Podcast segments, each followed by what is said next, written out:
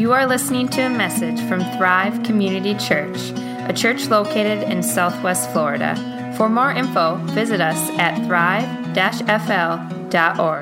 Now, why are we doing this series in the first place? Because I think people do need, I think we all can agree, people need to simply meet and encounter Jesus. Uh, religion is one thing, Christianity may be another, but Jesus, um, well, first of all, our, most people, if you'd ask them, they may have a bad, um, a bad impression of Christianity today. And I think there's a lot of good reasons for that, sadly, that they may have a bad reaction to Christianity. It's not just because they watch media, it's the fact they've had some encounters with Christians that have kind of turned them off, um, sadly. Uh, maybe they've encountered me and I've turned them off. I don't know. Uh, it's possible because I'm nowhere near what Jesus would want me to be. Um, but most people love Jesus. And yet, most people in our society, I don't know, have really encountered Jesus simply and profoundly. They've heard about him, they think about him some, but they project on him whatever they want, you know. Jesus has become our therapist and our life coach, much more than our Savior and King. And we're going to see in our text today specifically, He's an authority that we must deal with. In fact, the word authority comes up in this text. The Jesus that we project is no Jesus that can actually make a real difference in our lives. The Jesus that we just come up with is not the Jesus that we need to encounter. It's the text, this Jesus we need. So we're going to be in Mark chapter 1 and uh, quite a few verses, 21 through 45, if I'm not mistaken. And it's a long text, but I think you'll enjoy it, okay?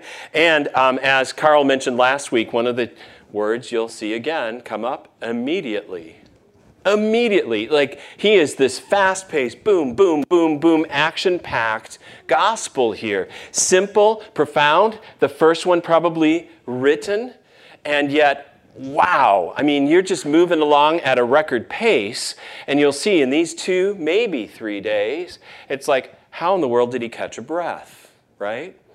Um, another famous, uh, two other things about this text. Uh, I think I, I, don't know if you mentioned these or not, Carl. He uses a lot of ands. I think we've taken most of those out in our uh, English translations, but it's like it, it's this breakneck speed we're going. And the other is that it's mostly in the present tense. It's like it's actually happening as he's writing it. But we put it into the past tense when our English translations come along. All of this says the immediacy, the amazing features of the gospel. It's just all of this is like, wow, what's going on here? And we, like um, all the people, the crowds, and others, react to it and are called by Mark to react to it. So here we go, okay? Mark chapter 1. And they went into Capernaum, and immediately, on the Sabbath, he entered the synagogue and was teaching. And they were astonished at his teaching, for he taught them as one who had authority and not as the scribes. And immediately there was in their synagogue a man with an unclean spirit, and he cried out, What have you to do with us, Jesus of Nazareth? Have you come to destroy us? I know who you are, the Holy One of God.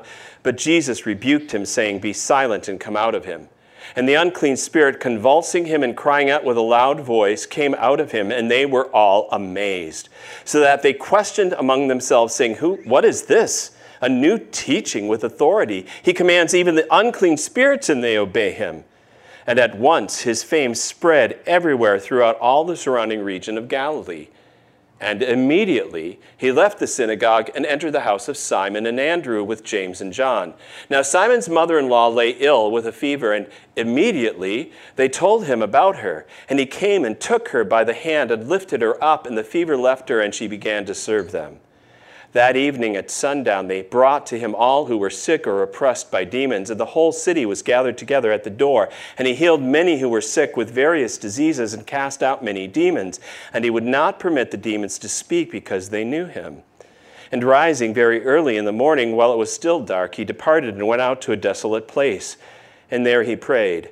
And Simon and those who were with him searched for him, and they found him and said to him, Everyone is looking for you. And he said to them, Let us go on to the next towns, that I may preach there also, for that is why I came out. And he went throughout all Galilee, preaching in their synagogues and casting out demons. And a leper came to him, imploring him, and kneeling said to him, If you will, you can make me clean.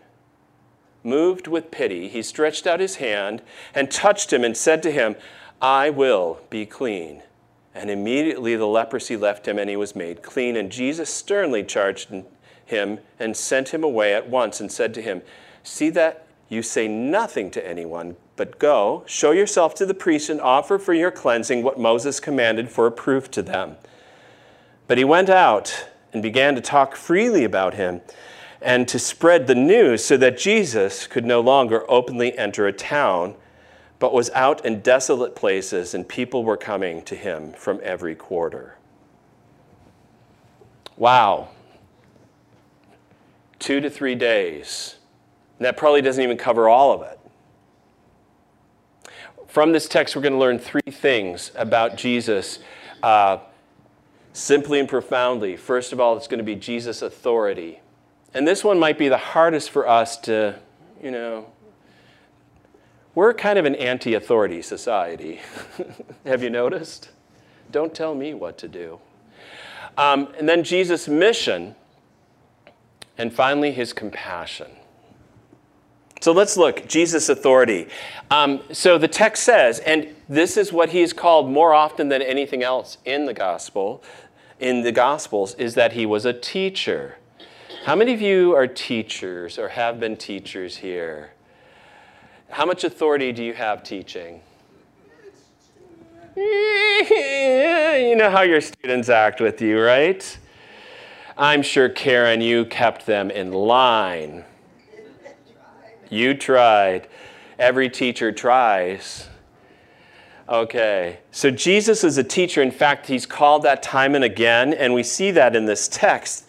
So he goes into Capernaum, and immediately on the Sabbath, he entered the synagogue and was teaching, and they were astonished at his teaching, for he taught as one who had authority and not as the scribes. So we don't get the content of his teaching from this time in the synagogue. That's found elsewhere in some of the other gospel accounts and other places. Mark focuses on action and results. He's a very results oriented individual here. But we see the crowd astonished at how, the method of how Jesus taught. It's like, what, what's going on here? We're not used to this. You see, the teachers of the law, the scribes that they were used to, would, would say something as they started, It is written, and they would quote the scriptures. Okay? And the prophets, when they read the prophets, if you ever read the prophets, one of their common lines is, Thus saith the Lord, King James ish, but you know, God says, the Lord says, and then they would speak.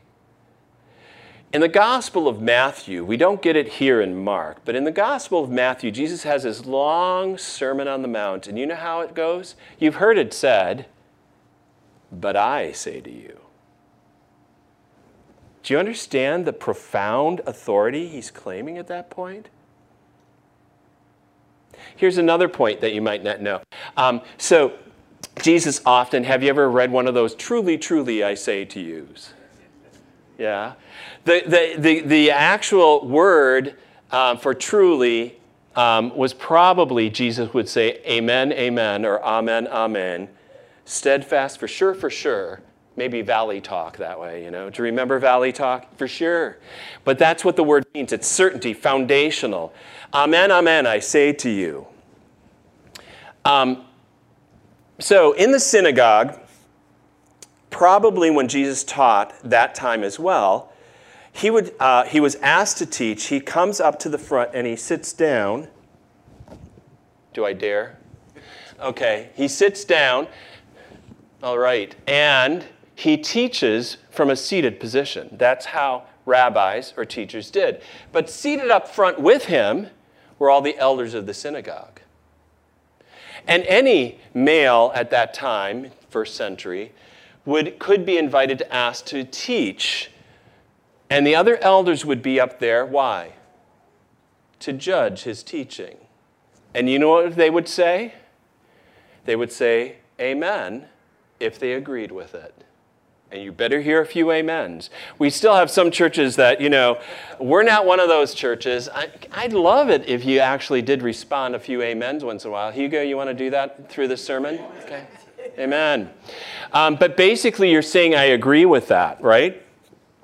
Jesus kind of preempted all of that. He goes, Amen, amen. What? Yeah, I don't need you to judge my teaching.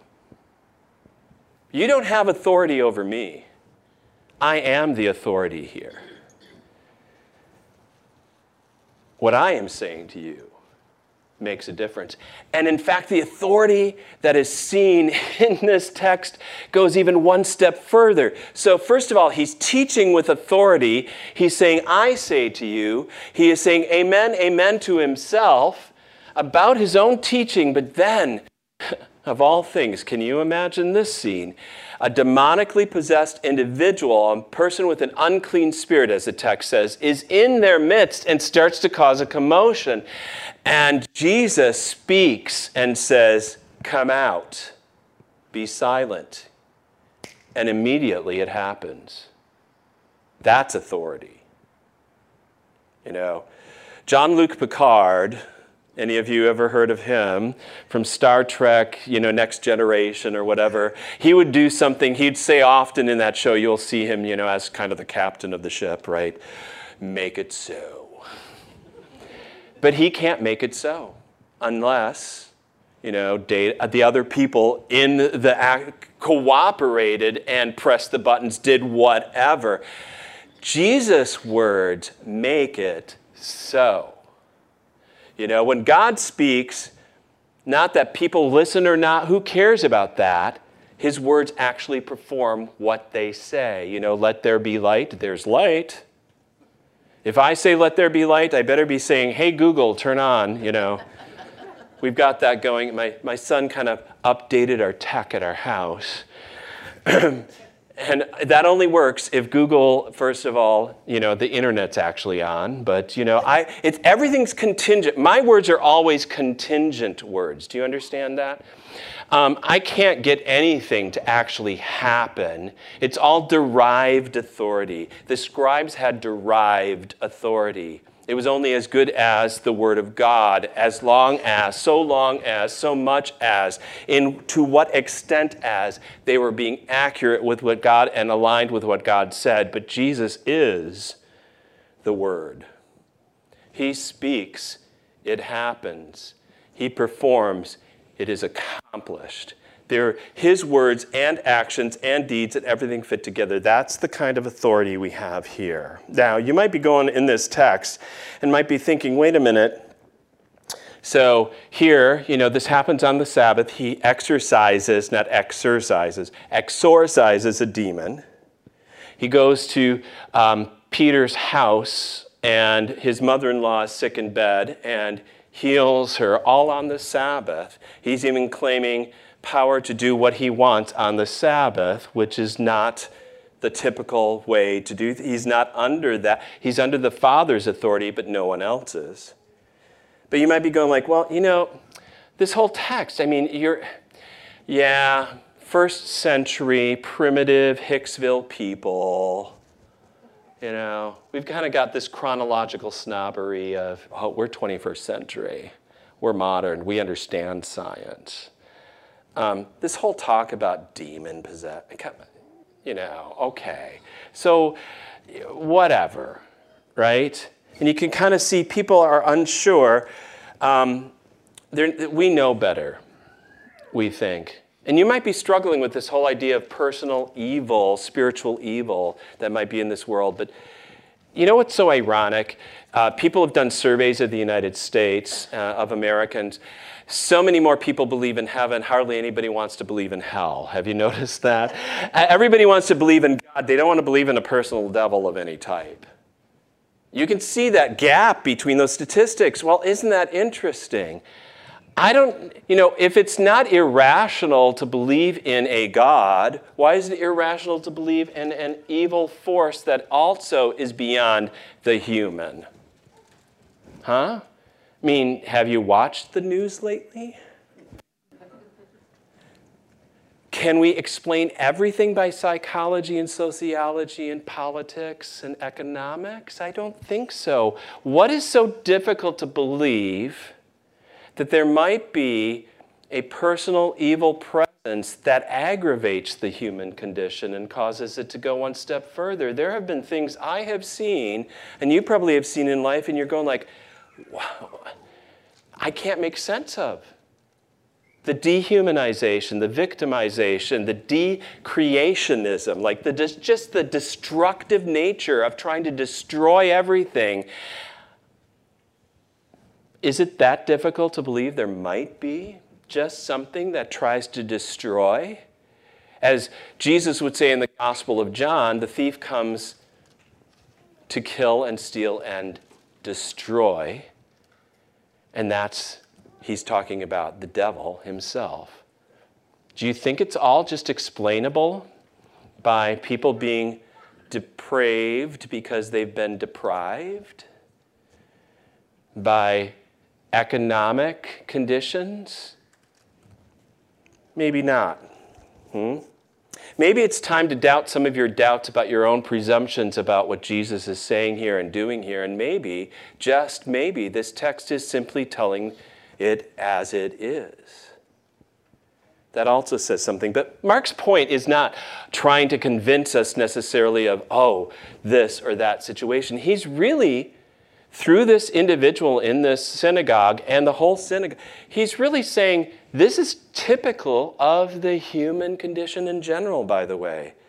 Demon possession is only an extreme form of the fact that we all are facing, in one sense or another, some bondages and brokenness and self destructive or destructive tendencies in this world.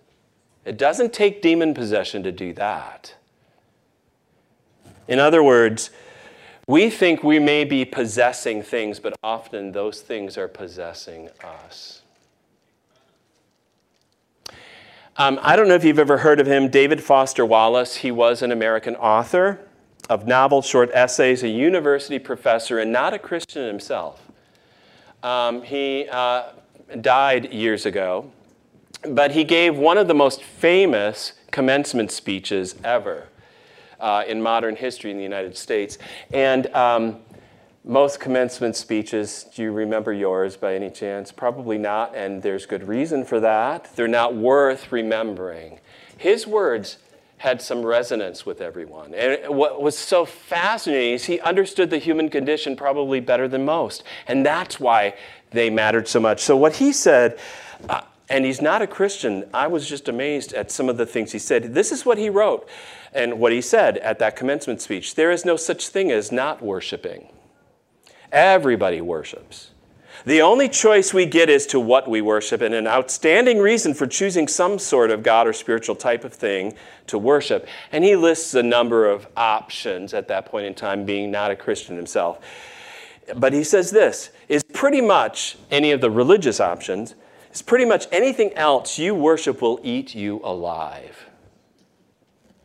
If you worship money and things, if you are where you tap real, if that is, they are where you tap real meaning in life, then you will never have enough.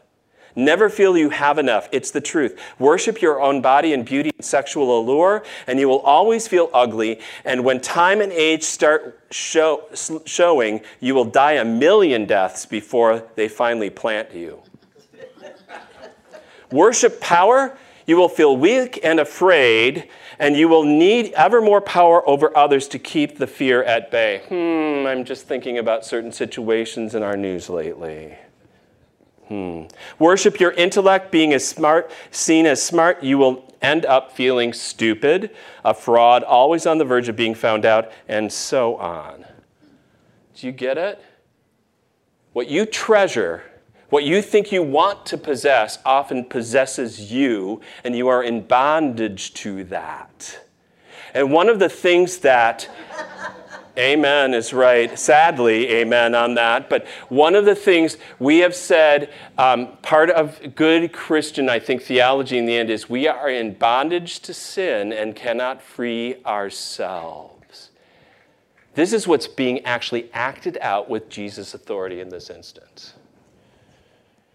We're eaten alive by anything other than the true God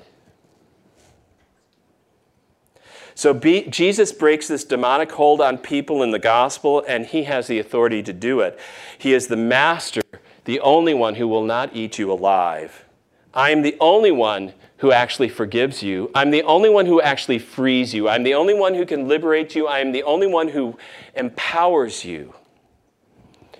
You worship your beauty, and your mirror will never forgive you. Have you ever noticed that? Your mirror doesn't forgive you?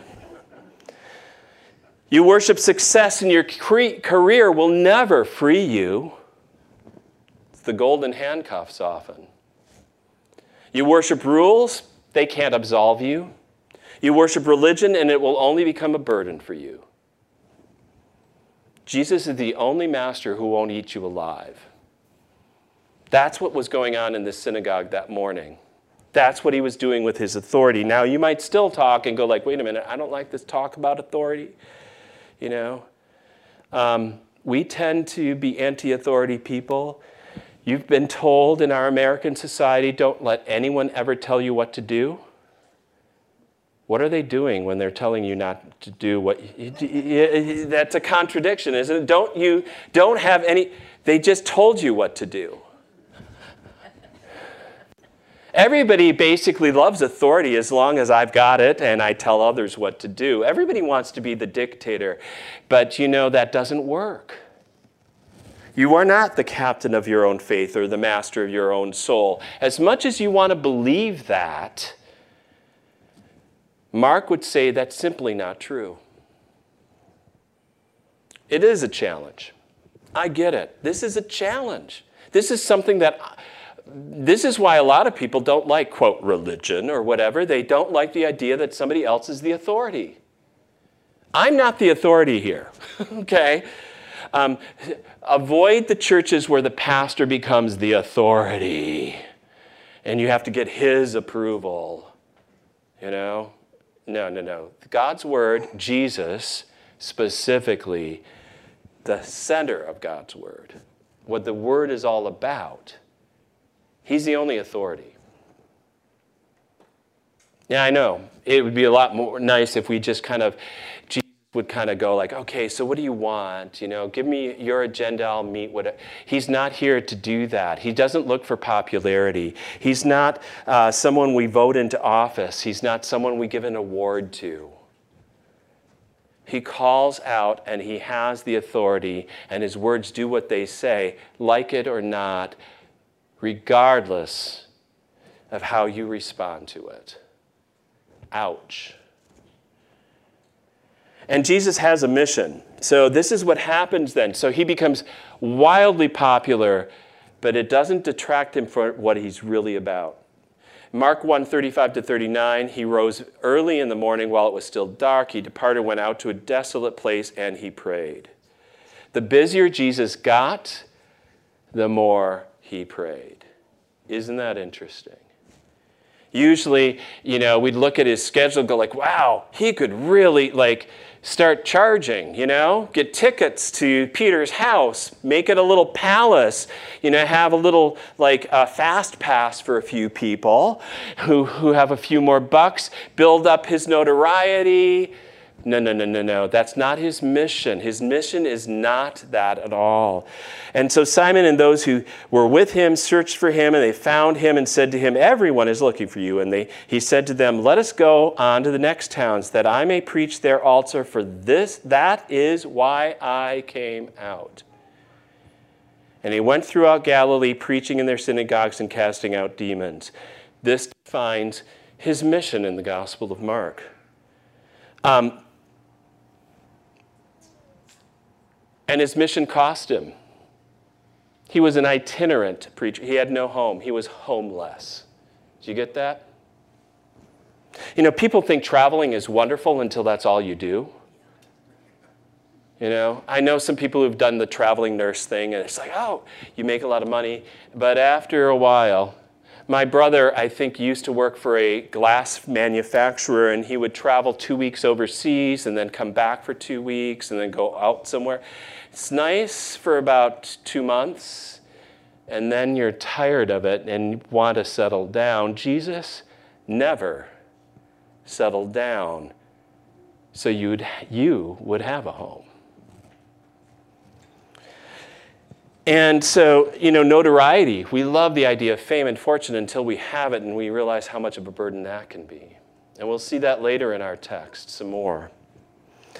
Jesus remains true to his mission. He keeps focused on the one thing he's here to do, and that is to meet us where we are, not to expect us to come to him and set up his little, you know, shop or amusement park of miracle clinic or whatever but where he was going to invade every aspect of human life and claim the authority of God's love and truth over it, whether we like it or not. It might be nicer it might have been nicer. And I think this is why church, for some people, just happens to be the place they come to for an hour and then they can leave and control their own life. It might have been nicer if Jesus just kind of set up a place that said, whatever you really have a need, just come here.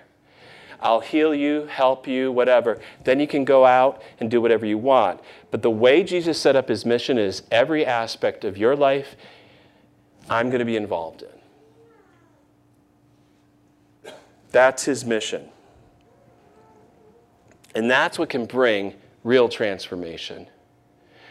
When Jesus is with you wherever you go,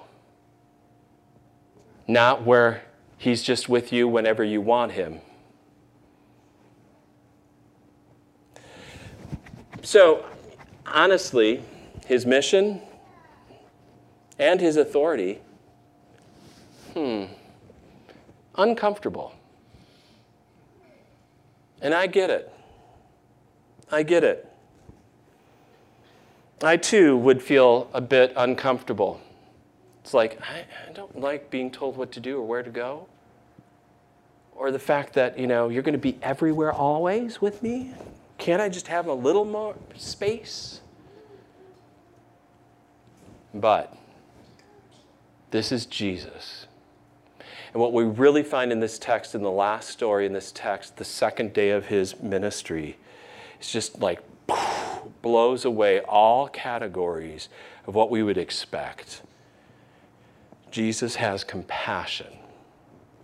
The word compassion comes up here in uh, Mark 1 40 and 41. And a leper came to him, imploring him, and kneeling said to him, If you will, you can make me clean. Moved with pity, the word pity here is actually a Greek word called splanchnizomai. It's, I know, what a word, right? And the splanche are your guts, okay? This is, for the Hebrews, the seat of the emotions is not your heart. Your heart is the seat of your will or your volition. Or it might be that pitter patter of, oh, I'm in love. But compassion, and you've felt this before, I believe Maybe in recent days, when you see pictures of all those baby strollers in Lviv, and you realize how many children have been killed in this war, it's a gut reaction. It's a, ugh. That is the word used again and again, this word splanchnizomai, for the compassion that Jesus has. It's related to the Hebrew word chesed. In the, you got to do that, right? Um, chesed for uh, loving kindness in the Old Testament, and ruchama, which is mercy. And ruchama is about the womb. It's the word for the, for the uterus, the womb. And it's the compassion and that love that a mother has for a child, you know, to protect an unborn baby or a child.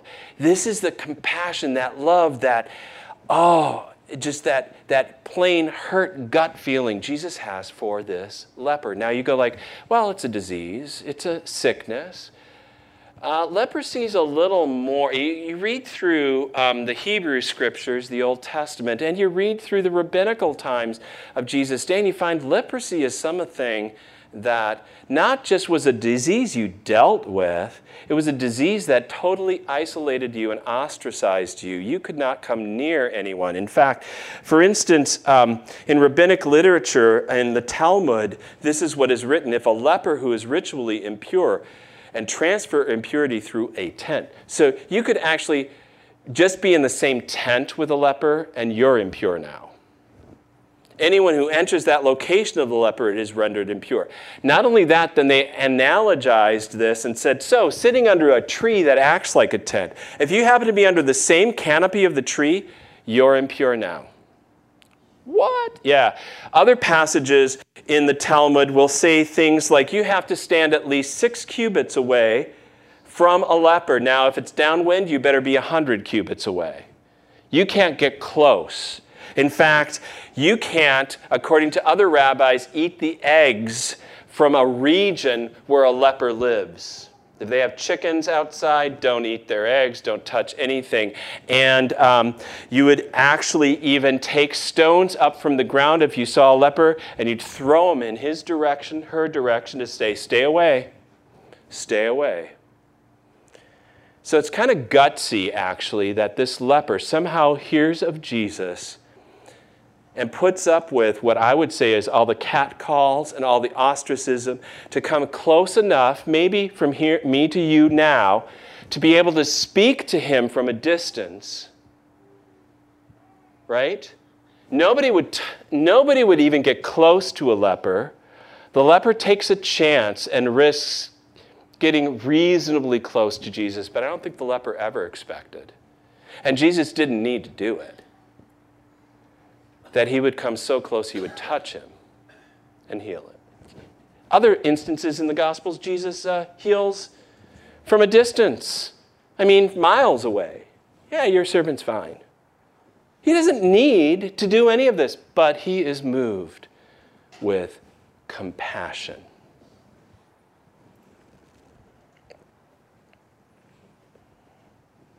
You know what resulted because of Jesus' compassion then? He, he comes to the leper. He says, okay, so now don't say anything to anyone. He may go like, what? Jesus doesn't want that kind of fame. Don't say anything to anyone. Go to the priest. Get certified by the priest that you've been clinically healed so that you can enjoy society. But this, this leper is so thrilled with what Jesus does, he can't stop talking about it. He disobeys the healer, goes out and lets everybody know about it. And do you see what happens then? It says in Mark 1:45, he went out and began to talk freely about it, spread the news, so that Jesus no longer openly entered a town, but was out in desolate places. Jesus now takes the place of the leper. That's where the leper had been now the leper's been welcomed into society. He celebrates, he's in community, and Jesus is now isolated. He can't come in. And the Gospel of Mark, already at chapter 1, is telling us where it's going, what's going to happen in the end, because Jesus has this authority, that Jesus has this mission, and Jesus has this kind of compassion. This is where it's headed. He's going to become the pariah, he's going to be in the loneliest place possible he's going to be crucified.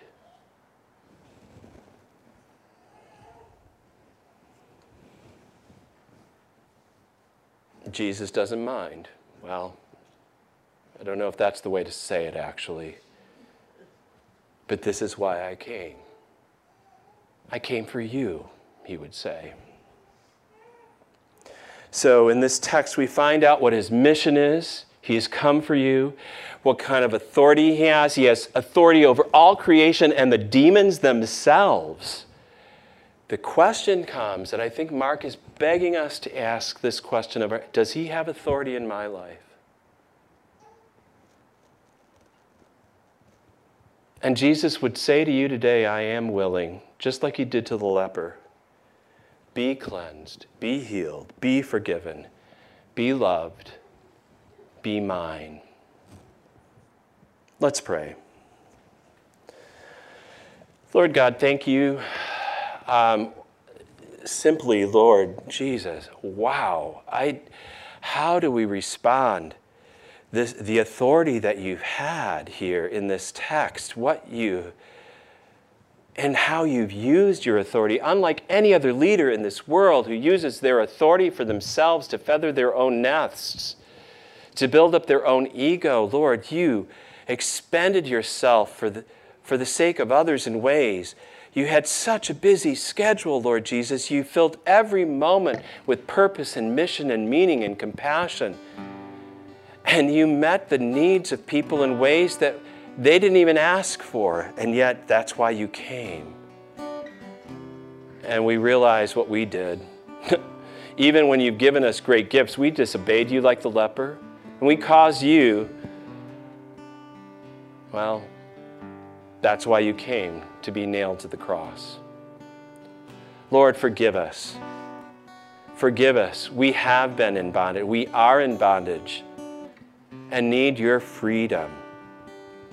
Uh, speak to us your words of freedom and forgiveness and renewal. Speak to us the words only you can say, no other can say. Perform your words over us that we are yours, that you are willing to cleanse us from sin as well as everything that burdens us, Lord, that everything that would keep us away from you and away from Christian community and fellowship, Lord. In so many ways, Lord, we are like each individually a leper who needs you to be able to bring us into community.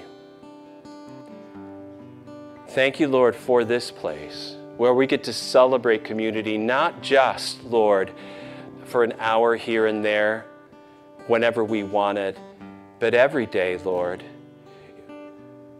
Make us a community.